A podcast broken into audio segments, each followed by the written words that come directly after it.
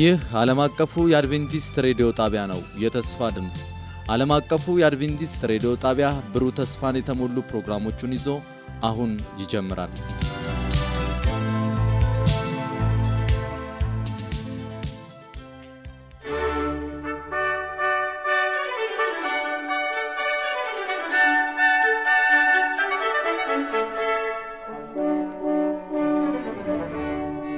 ሰላም ጤና ስጥልኝ። የዝግጅታችን ተከታታዮች አድማጮቻችን፣ ይህ በየሳምንቱ ወደ እናንተ የሚተላለፈው እየተዘጋጀም የሚቀርብላቸው የመጽሐፍ ቅዱስ ጊዜ ውይይታችን ነው። በዚህ ሩብ ዓመት የእግዚአብሔር ተልእኮ እና የእኔ ተልእኮ በሚል ርዕስ የመጽሐፍ ቅዱስ ጥናታችንን እናደርጋለን። እንግዲህ ባለፈው እንዳደረግነው ዛሬ ደግሞ ስድስተኛውን ክፍል ደግሞ ይዘንላችሁ መጥተናል። በዚህ ስድስተኛ ክፍል ለተልእኮ መነሳሳትና መዘጋጀት በሚል ርዕስ ይቀርብላችኋል። ከጎኔ ያሉትን ወንድሞችን አስተዋውቃለሁ። የመግቢያውን ጥቅስ አቅርቦልን ጸሎት የሚያደርግልን ወንድማችን ዳንኤል አቦነ ይሆናል። ከዚያም ደግሞ ሌላኛው አወያያችን ወንድማችን ደግሞ እንዲሁም ደግሞ ዮሴፍ ብርሃኑ ይሆናል። እንዲሁም ደግሞ ፕሮግራሙን በመምራት ደግሞ እኔም ወንድማችሁ ሳሙኤል ጃለታ አገኛለሁ። አሁን በቀጥታ ወንድሜ ዳንኤል ጸሎት ያደርግልንና ፕሮግራማችንን እንጀምራለን። እሺ ሳሚ ተባረክ። የዛሬው ሰንበት ትምህርታችን ስድስተኛ ሰንበት ትምህርት ሲሆን ለተልእኮው መነሳሳትና መዘጋጀት ይላል። የመታሰቢያ ጥቅሳችን ከእናንተ ጋር ሳለው በሙሴ ሕግና በነቢያት በመዝሙራትም ስለ እኔ የተጻፈው ሁሉ ይፈጸም ዘንድ ይገባል ብዬ የነገርኋችሁ ቃሌ ይህ ነው። ሉቃስ 24 44 ላይ የሚገኝ ጥቅስ ነው። እንጸልይ። ጌታ ሆይ እናመሰግንሃለን ስለ ምሕረትህ፣ ስለ ልዩ ጥበቃህ፣ ዛሬም ደግሞ በምሕረትህ በቸርነትህ ካንተ የሆነውን ቃል ልንካፈል በዚህ ቦታ እንድንገኝ ስለ ረዳህ እናመሰግንሃለን። አድማጮቻችንንም እንዲሁ ጌታ ሆይ በጸጋህ ጌታ ሆይ ወንጌልህን ትገልጥላቸው ዘንድ እግዚአብሔር ሆይ ያንተን ሐሳብ ጌታ ሆይ ሀልዎትን መረዳት ይችሉ ዘንድ አንተ ትረዳቸው ዘንድ እንማጸናሃለን። ጌታ ሆይ ገስጻቸው፣ አስተምራቸው፣ ወደ ሰማይ መንግሥት አድርሳቸው። እኛንም እንዲሁ ጌታ ሆይ ካንተ የሆነውን መናገር እንድንችል እርዳን። በአንድ ልጅ ስትል ስማን። አሜን አሜን አሜን። እንግዲህ ወደ ዋናው ሐሳብ ስንገባ በተልእኮ ውስጥ የራሳችንን መነሳሳትና ዝግጅት እንመለከታለን።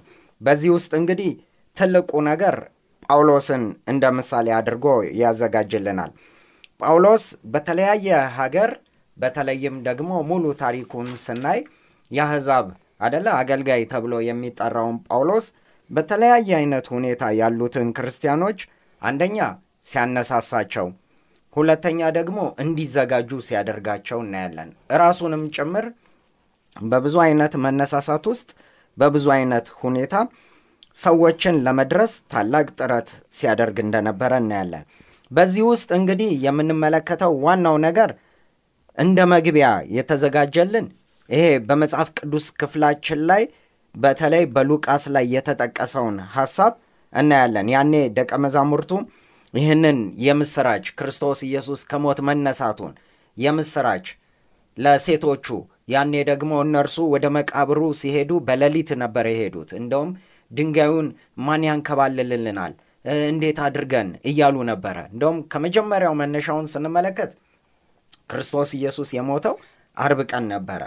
ከዚያ በኋላ ዮሴፍ አዲስ በተወቀረ መቃብር ነው የሚለው አይደል አርማቴውን ዮሴፍን እርሱ ላይ ራሱ ታላቅ የሆነ የወንጌል ዝግጅቱን እናያለን። አንደኛ ባለስልጣን ነበረ፣ ሁለተኛ ደግሞ በጣም ተጽዕኖ ፈጣሪ ሰው ነበረ። ከዚያ ወደ ጲላጦስ ሄዶ አስከሬኑ ለመነው ነው የሚለው እና ይህን ያህል ተጽዕኖ የሚፈጥሩ ሰዎችን እንዴት መድረስ እንዳለብንም በሌላው ክፍል እናያለን። ከዚያ በመቀጠል ደግሞ እዚያ አዲስ ባስወቀረው መቃብር ላይ ሲያዘጋጅ ደግሞ እንደውም ያንን ለክርስቶስ ኢየሱስ ቀብር የሚያስፈልገውን ነገሮች በሙሉ አደረገለት።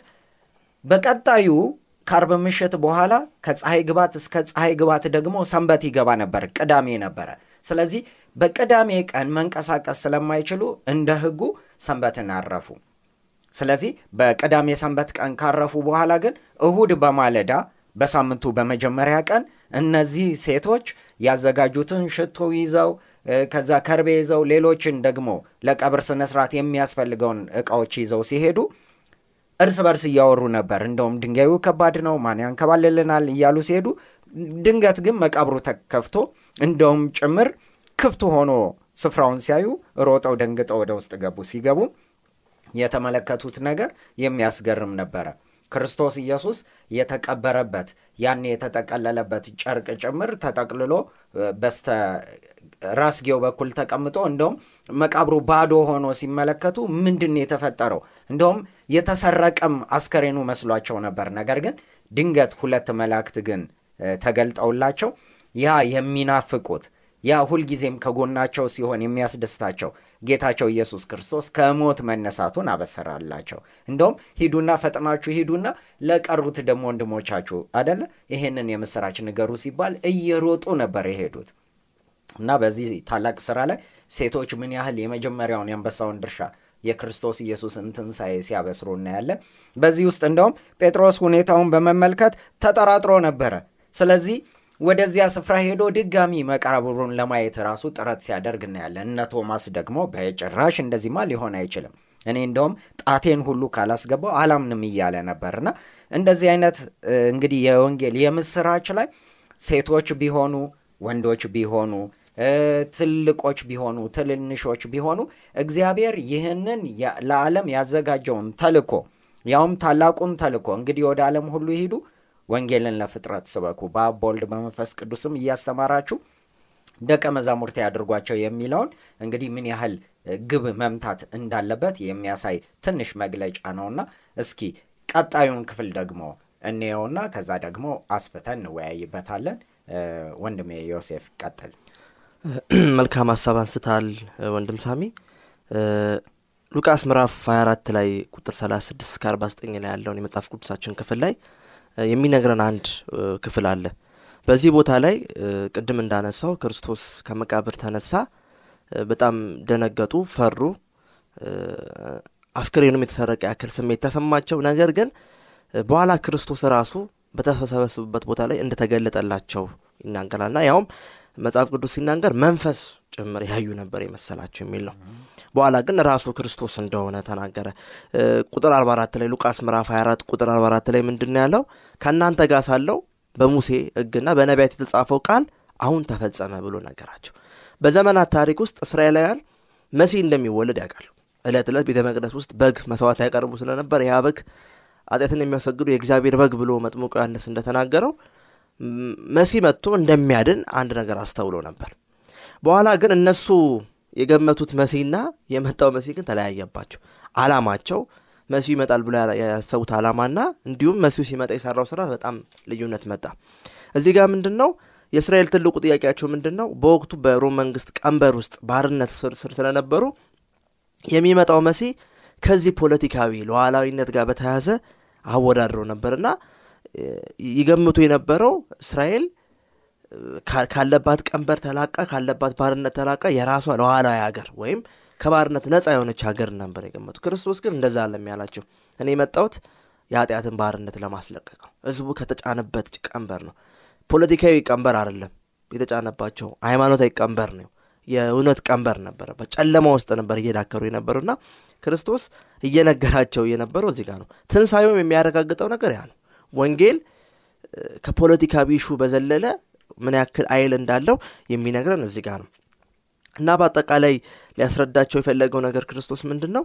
እኔ የመጣሁት እናንተ እንደምትፈልጉት እናንተ ባሰባችሁበት ልክ አይደለም። ወንጌል ከዚህ የዘለለ ነው እና ወንጌል የሚሰበከው ወንጌል ለዓለም የሚዳረሰው ሰዎች ከዓለም ቀንበር ወይም በሰዎች ፖለቲካዊ ቀንበር ውስጥ ላሉ ሰዎች እሱ ከእሱ ለማላቀቅ ሳይሆን ከኃጢአት ቀንበር ለማላቀቅ ከጨለማ ወደሚደንቅ ብርሃን እንደሚያሻግርላቸው የሚነግረን ታሪክ አለና በዚህ ቃል ላይ መሰረታችን እንድንጥል እግዚአብሔር እያስተማረን ይገኛል ማለት ነው። እግዚአብሔር ይባርክህ ወንድሜ ዮሴፍ። ምናልባት ወንድሜ ዳንኤል በዚህ ላይ አጭር ሀሳብ አለ? እሺ፣ በዛው ቀጣዩን ክፍልም አብረህ እያየኸው ሀሳብ ትሰጥበታለህ። እሺ የጴጥሮስን የክርስቶስን መነሳት ስንመለከት ኤለን በጻፈችው የዘመናት ምኞት መጽሐፍ ላይ መግደላዊት ማርያም የክርስቶስን መነሳት አይታ አይደለም ወደ ቤት ሮጠች ያለችውና ያው እንደ ተመለከት ነው ከተለያየ አቅጣጫ ነበር ወደዛ ቦታ የመጡት ትላለች። ሴቶቹ ማለት ነው ሽቶውን ለመቀባት ተቀጣጠሩ እንጂ አንድ ቦታ ከአንድ አቅጣጫ አልመጡም። እና መግደላዊት ማርያም ቀድማ ስትደርስ ድንጋዩ ተንከባሏል፣ ቦታው በብርሃን ተሞልቷል፣ መቃብር ውስጥ ክርስቶስ የለምና መልአኩንም አልተገናኘችም። ቀጥታ ወደ ቤት ሄዳ ምንድን ያለቻቸው? ክርስቶስ የለም ተወስዷል ነው ያለቻቸው። እና ያኔ ነው ጴጥሮስ እየሮጠ ወደ መቃብሩ ስፍራ እንዲሄድ የሆነው እና በዚህ ታሪክ ውስጥ እንግዲህ ስንመለከት ከዛ በኋላ ነው እንግዲህ ሴቶቹ መጥተው ክርስቶስ መነሳቱን ያበሰሩት ሌሎቹም እንትኖች የመጡት እና የእግዚአብሔርን ማለት በቃ እንደማ ይሄ ምንድን ነው ሀልዎቱን አለ አደለ እንደማይችለው ሰይጣን እንደማይችለው ያሳየበት ታላቁ የክብሩ መገለጫ ነው ይህ የትንሣኤ ታሪክ። እና ከዛም በኋላ በጋራ የተገለጸላቸው እንግዲህ በእዛው ሉቃስ 24 ላይ ያለ ሰላም ለእናንተ ይሁን ብሎ በተዘጋው ቤት ውስጥ አንድ ላይ በተሰበሰቡበት ሰዓት ላይ እንደተገናኛቸው እንመለከታለን እና ለእኛ ምን ይቀርልናል የሚለውን ስንመለከት እንግዲህ ሰንበት ትምህርታችንም ያነሰዋል ሁሉም ደቀ መዛሙርት ክርስቶስን ክደውት እንደነበረ ይናገራል። አሁን እኛ ያው ጴጥሮስ አልክድህም ብሎ ለእሱ ምሳሌ ስለተነገረው ጴጥሮስን እንላለን እንጂ መጽሐፍ ሰንበት ትምህርታችንም የሚለው መጽሐፍ ቅዱሳችንም ላይ ማንም አጠገቡ እንዳልነበረ፣ በተገረፈ ሰዓት ማንም አብሮት እንዳልነበረ፣ ሁሉም ፈርተው ሸሽተው እንደነበረ ነው የሚናገረውና እንደ ካዱት ከዛ በኋላ ግን ራሱ ድጋሚ ደቀ መዝሙሩ እንዳደረጋቸው ወይንም ድጋሚ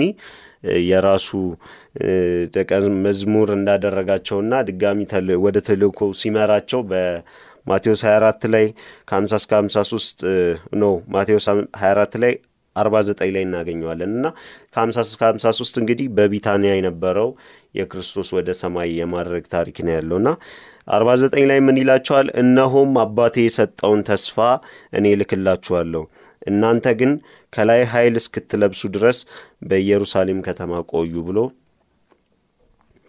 ሀሳብ ይሰጣቸዋል እና ኢየሱስ የሰጣቸው ግልጽ ተልእኮ ነው። እዚህ ጋር ሰንበት ትምህርታችንም የሚያነሳው በኢየሩሳሌም ጠብቁ፣ ከዛ በኋላ ምን ትሆናላችሁ? ኃይልን ትቀበላላችሁ ብሎ ሲናገር እንመለከታለን። እና ለማገልገል ምን መሆን እንዳለብን ነው የምንመለከተው። ኃይል መጠበቅ እንዳለብን የእግዚአብሔር ቃል ያስተምረናል። እና ምንድን ነበር ሲሰሩ የነበረው የሚለው እንግዲህ ሉቃስንም ሉቃስ ሐዋርያትንም ጨምሮ የጻፈው ራሱ ሉቃስ ነው። እና ከዛ በኋላ ያሉትን ታሪኮች የመጻፍ እድል አግኝቶ ነበር እስከ ጴጥሮ ማን ነው ጳውሎስ መመለስ ድረስ የነ እስጢፋኖስን መወገር የሁሉንም ታሪክ የጻፈው ራሱ ሉቃስ ነው። እና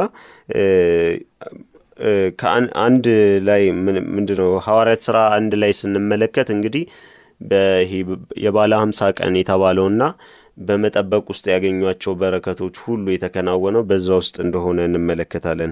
ምዕራፍ ሁለት ላይ ያለው በባለ ሀምሳ ቀን የወረደውን ጸጋ የተቀበሉበት እንደሆነ እንመለከታለን እና ምዕራፍ አንድ ላይ ግን መጠበቅ ውስጥ እንደነበሩ በዛ ውስጥ ምን እንዳደረጉ በመጠበቅ ብቻ አልነበረም የቆዩት፣ ይተጉና ይጸልዩ ነበር። ከዛ ደግሞ ራሳቸውን ያደራጁ ነበር። ጴጥሮስ ራሱን እንደ መሪ አድርጎ አምጥቶ ምን ሲያደርጋቸው እንመለከታለን። ማቲያስ የተመረጠበት በማን በይሁዳ ፈንታ ማለት ነው የተመረጠበትና ራሳቸውን ለወንጌል ያዘጋጁ ነበር። መጀመሪያ ራሳቸው ላይ ነበር ሲሰሩ የነበረው እና ጠብቁ በተባሉበት መንገድ ላይ እንዴት መጠበቅ እንዳለባቸው ሲሰሩ እንደነበረ ጴጥሮስ ምንድን ነው መጽሐፍ ቅዱሳችን ይናገራል። እና ዮሐንስ የሐዋርያት ሥራ አንድ አምስት ላይ ዮሐንስ በውሃ አጥምቆ ነበርና እናንተ ግን ከጥቂት ቀን በኋላ በመንፈስ ቅዱስ ትጠመቃላችሁ እያለ ጴጥሮስ ሲናገራቸው እንመለከታለን። እና ከክርስቶስ ማድረግ በኋላ እንግዲህ በጣም ብዙ ግድድሮሾች ሰይጣንም በራሱ መንገድ ይሮጥ ነበር። ደቀ መዛሙርትም በራሳቸው መንገድ ከእግዚአብሔር ጋር ሆነው ይሰሩ ነበር እና እና ከዛ በኋላ እግዚአብሔር ራሱ እንደላካቸው ደግሞ እንመለከታለን።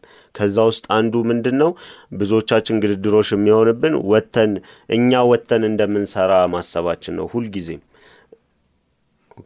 እኛ ወጥተን እንደምንሰራ ማሰባችን ነው እና ጴጥሮስን ወደ ቆርኔሌዎስ ቤት ሲልከው የምንመለከተው ታሪክ እንግዲህ አይሁዳውያንን ይፈሯቸው ነበረ።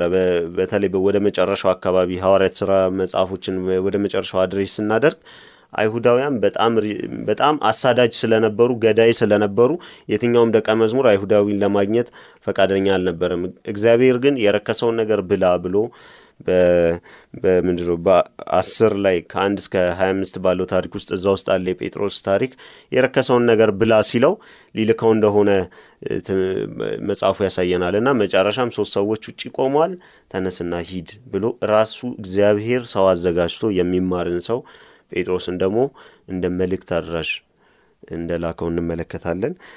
በቀጣዩ ክፍል እንግዲህ more በደንብ detail የምናየው ይሆናል። ግን ቀጣዩን ክፍል እንግዲህ የጆሲ በዚሁ ቢቀጥል ብዬ እንትን እላለሁ። መልካም ወንድሜ ዮሴፍ የቀረውን ሀሳብ ከማጠቃለሉ በፊት ግን አንድ ሀሳብ ብሰጥ ደስ ይለኛል።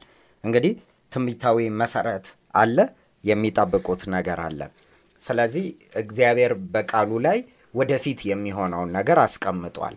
ስለዚህ ዝም ብሎ በነሲብ አልነበረም የሚንቀሳቀሱት። እያንዳንዱ የትንቢት ፍጻሜ ነበር። ክርስቶስ እንዴት እንደሚሞት፣ እንዴት እንደሚወለድ ከመጀመሪያው እንዴት እንደሚሞት፣ መጨረሻ ላይ ደግሞ እንዴት እንደሚነሳም ጭምር ትንቢት አለ።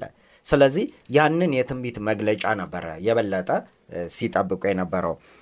ወንድሜ ዳኒ የሚያነሳው ሀሳብ ምንድን ነው? መጠበቅ ደግሞ በሚለው ላይ እንደውም ቤተ ክርስቲያናችን ውስጥ አንድ አስር ቀን በላይኛው ክፍል እና ለመንፈስ ቅዱስ ኃይል መዘጋጀት ደግሞ የሚል መጽሐፍ አለና እዚያ ላይ ስለ ደቀ መዛሙርቱ በዚያ ክርስቶስ ኢየሱስ ኃይልን እስክትቀበሉ ድረስ ቆዩ ብሏቸው መቶ ሀያውም ሰዎች እንዴት እንዳደረጉ አጭር መግለጫ አለና ምን ያደርጉ ነበር? ራሳቸውን ቅድም እንዳለው ይመረምሩ ነበረ፣ ይጸልዩ ነበረ፣ እርስ በርስ ኃጢአታቸውን ይናዘዙ ነበረ።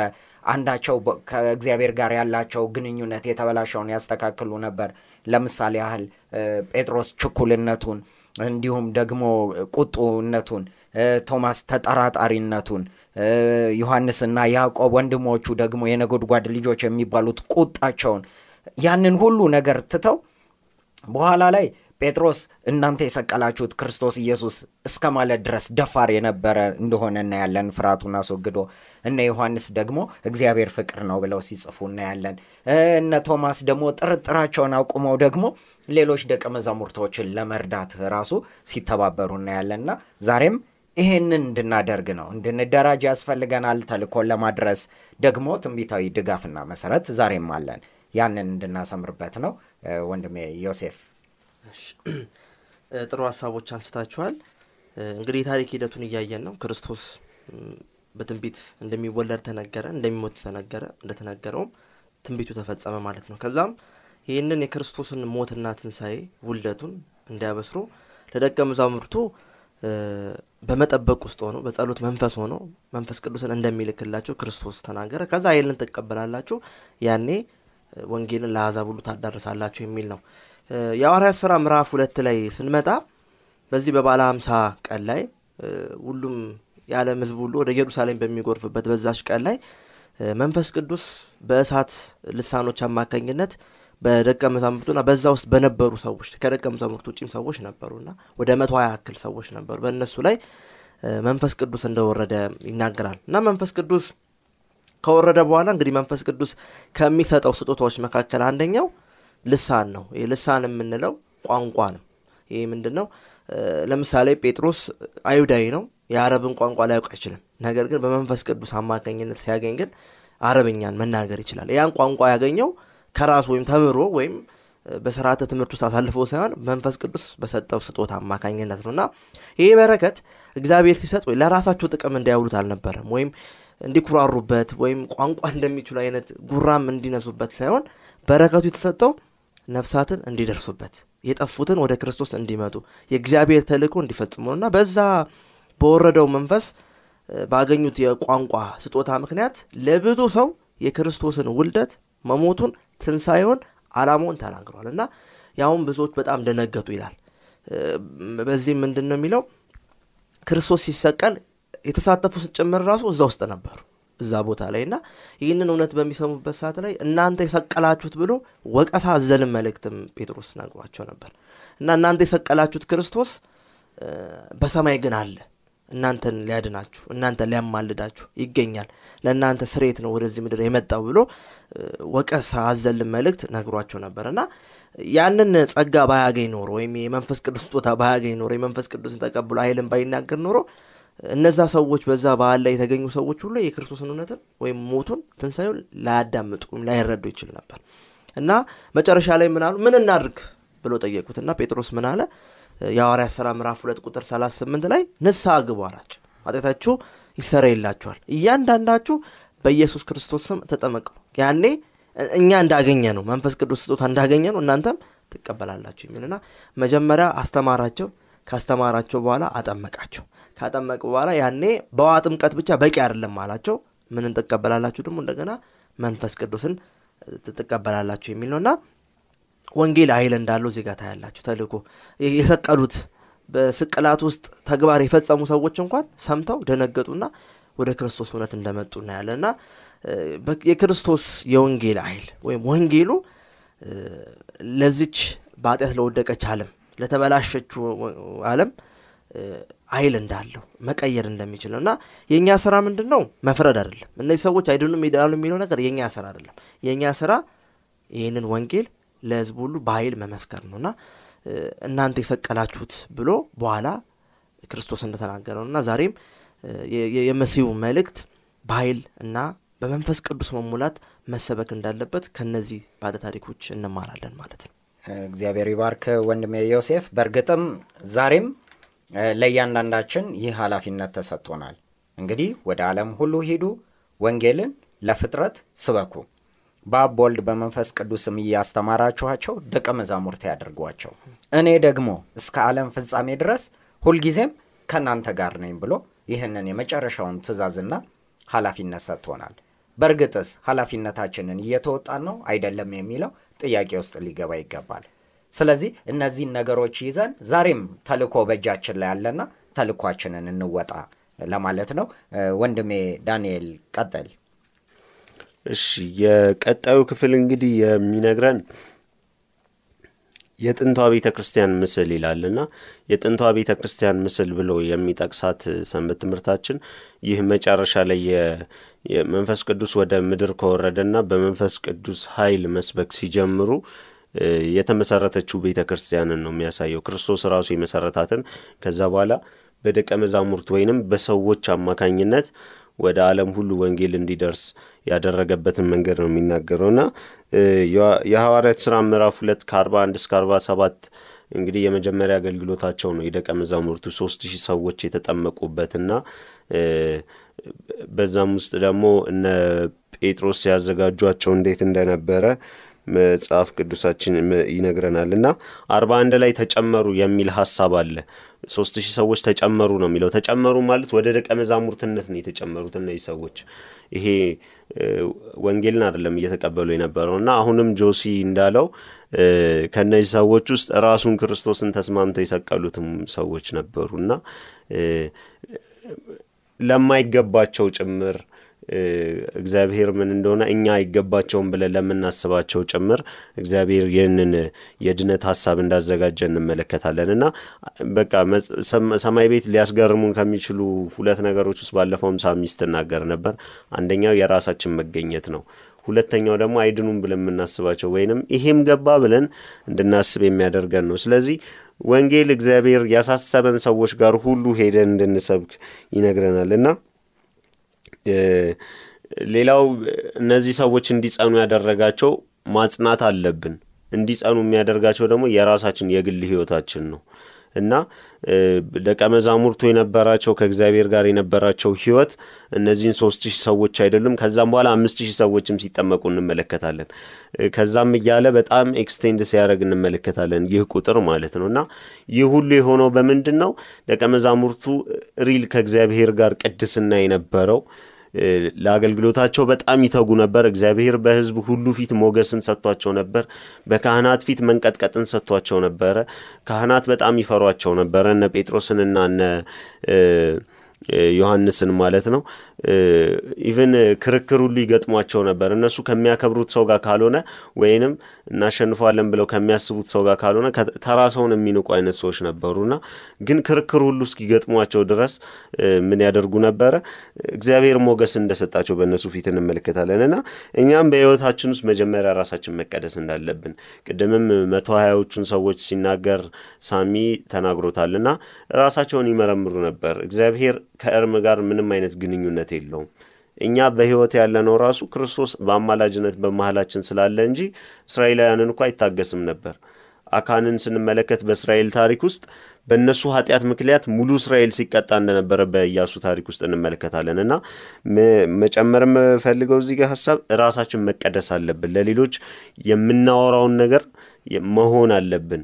በምናውቀው ልክ መሆን አለብን እና የተግባር ሰዎች መሆን እንዳለብን የጥንቷ ቤተ ክርስቲያን ምስል ለእኛም ቅሪት ይተውልናል እና መሪዎች ሆነን መቅረብ የምንችለው መሪ በድርጊት ነው የሚፈተለው እና እኛም በመጽሐፍ ቅዱስ ቃሉ ውስጥ መኖር ምንሰብከውን ነገር መኖር እና ደግሞ ወደ ሰዎችም ስናደርስ ያንን ነገር በሕይወታችን ልምምድ ውስጥ ማሳለፍ እንዳለብን ነው የሚያሳየን ማለት ነው።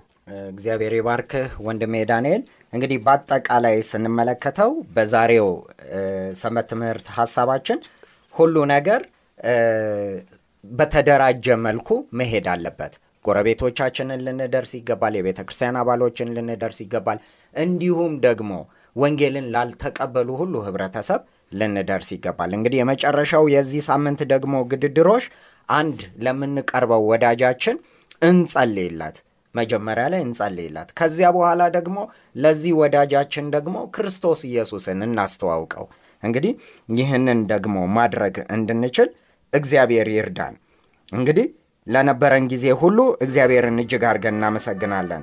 እንግዲህ በቀጣይ ደግሞ ለሚኖራችሁ ጥያቄ ወይም ሐሳብ በመልእክት ሳጥን ቁጥራችን 145 ወይም ደግሞ በስልክ ቁጥራችን 0910 82 81 82 ላይ ብትልኩልን እንግዲህ ልናስተናግዳችሁ ዝግጁ ነን። ስለዚህ ወዳጆቻችን በሚቀጥለው ሳምንት ደግሞ በቀጣይ ጥናት ደግሞ እስክንገናኝ ድረስ የእግዚአብሔር ጸጋ ሰላም ይብዛላችሁ። አጭር ጸሎት እናደርግና እንለያያለን። እንጸልይ። እግዚአብሔር አምላካችን ሆይ ስለ ተልኳችን ጠንቅቀን እንድናውቅ ስለረዳህን እናመሰግንሃለን። አባታችን ሆይ በያለንበት በዓለም ጥግ ይህንን ድምፅ ስንሰማ ተልኳችንን ተረድተን ራሳችንን ለውጠን ደግሞ ለሌሎች መስክረን ምጽአትህን አፋጥነን አንተን መጠበቅ እንድንችል እርዳን። ስለ ሁሉ ነገር ተመስገን። በክርስቶስ ኢየሱስ ስም አሜን።